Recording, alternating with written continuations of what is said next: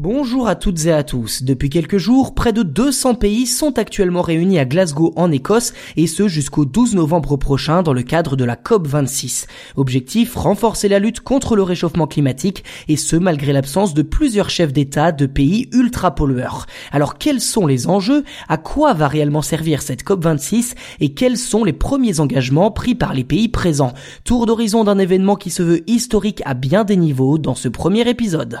Vous n'avez pas pu y échapper tant les médias s'en sont fait l'écho, la COP26 se tient du 31 octobre au 12 novembre à Glasgow en Écosse, plus précisément dans les 5 salles de conférence du Scottish Event Campus.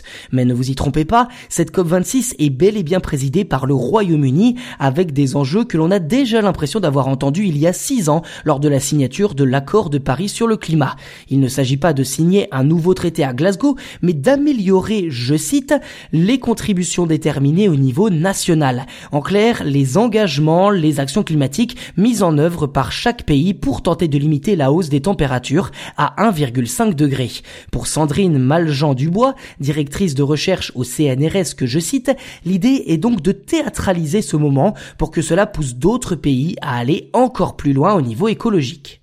Et le moins que l'on puisse dire, c'est que les participants sont visiblement très motivés. C'est tout d'abord l'Inde, troisième émetteur de gaz à effet de serre, derrière la Chine et les États-Unis, qui a créé la surprise lundi. Dans son discours, le Premier ministre Narendra Modi a annoncé vouloir atteindre la neutralité carbone d'ici 2070. Une petite révolution pour ce pays qui rechignait, il y a encore une semaine, à prendre un tel engagement. Une ligne d'horizon somme toute lointaine, d'autant que les scientifiques préconisent un zéro carbone mondial au plus tard en 2050 pour éviter une éventuelle catastrophe climatique irréversible.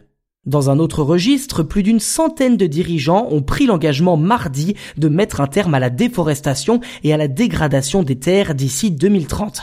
Parmi les signataires se trouvent notamment la Russie, l'Indonésie, la République démocratique du Congo, la Chine, le Canada et le Brésil. Alors concrètement, ces pays promettent de faciliter les pratiques commerciales n'engendrant pas de déforestation, d'encourager l'agriculture durable et de réorienter leurs finances vers la protection de ces écosystèmes. Des promesses toutefois jugé trop molle par les défenseurs de l'environnement qui dénoncent, je cite, le rythme alarmant auquel les forêts reculent avec l'équivalent de 27 terrains de football rasés chaque minute dans le monde.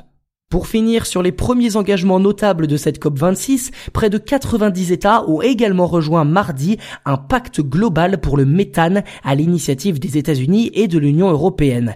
Objectif pour la France, l'Allemagne, l'Argentine, le Canada, le Brésil ou encore l'Irak, la réduction d'au moins 30% des émissions mondiales de méthane d'ici 2030 par rapport au niveau de 2020.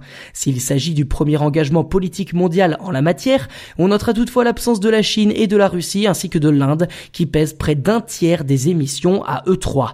Le méthane est en effet le deuxième gaz à effet de serre lié à l'activité humaine derrière le CO2 et son effet de réchauffement est 29 fois plus important à long terme.